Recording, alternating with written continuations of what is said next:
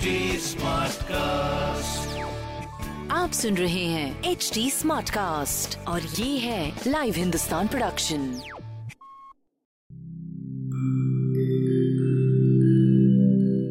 नमस्कार मैं हूँ एच टी स्मार्ट कास्ट उम्मीद है कि आप स्वस्थ और सुरक्षित हैं। इस मुश्किल वक्त के दौरान सुनिए एकजुट रहने का हमारा पैगाम। ये सच है कि अकेले रहना आसान नहीं होगा पर क्या पता अपने घर से काम करने पर जहाँ हम अपनों के साथ महफूज हैं, हम ज़िंदगी जीने के नए तरीके ही सीख जाएँ। शायद हम अपनी और अपनों की आवाज़ों को बेहतर सुन पाएँ। बहरहाल, अगर आपको एक स्मार्ट साथी की ज़रूरत हो तो एच टी पर ज़रूर आइएगा, ताकि मैं आपको कॉमेडी न्यूज़ कल्चर मोटिवेशन की दुनिया से जोड़े रख सकूँ। मेरी बात सुनने के लिए शुक्रिया। ध्यान रखिएगा। इस हफ़्ते खेल की दुनिया में क्या रहा खास? किसने लपका कैच या किसने जीता मैच क्रिकेट, फुटबॉल, टेनिस और हॉकी की खबरों के अलावा भी होगा बहुत कुछ। मेरे नए पॉडकास्ट खेल खेल में। नमस्कार, लाइव हिंदुस्तान से मैं हूँ रत्नाकर पांडे।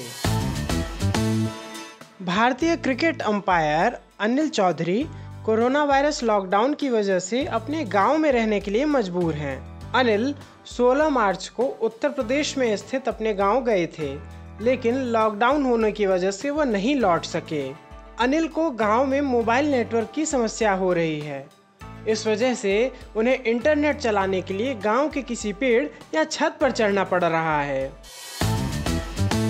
भारतीय फुटबॉल टीम के स्ट्राइकर जे जे लाल पेखलुआ ने मिजोरम में ब्लड डोनेट किया है।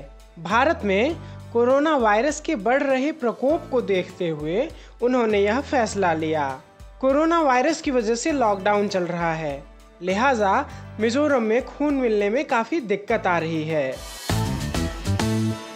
जाली पासपोर्ट के साथ परग्वे में दाखिल होने के बाद गिरफ़्तार हुए ब्राज़ील के फुटबॉलर रोनाल्डिनो और उनके भाई को रिहा कर दिया गया है।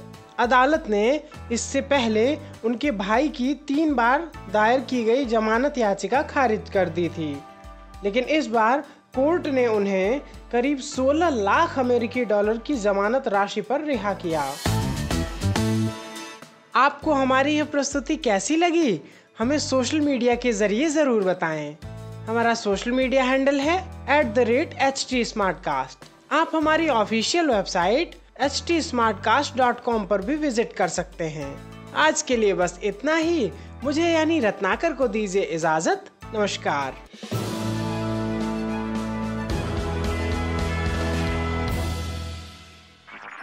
आप सुन रहे हैं एच डी स्मार्ट कास्ट और ये था live Hindustan production smart Smartcast.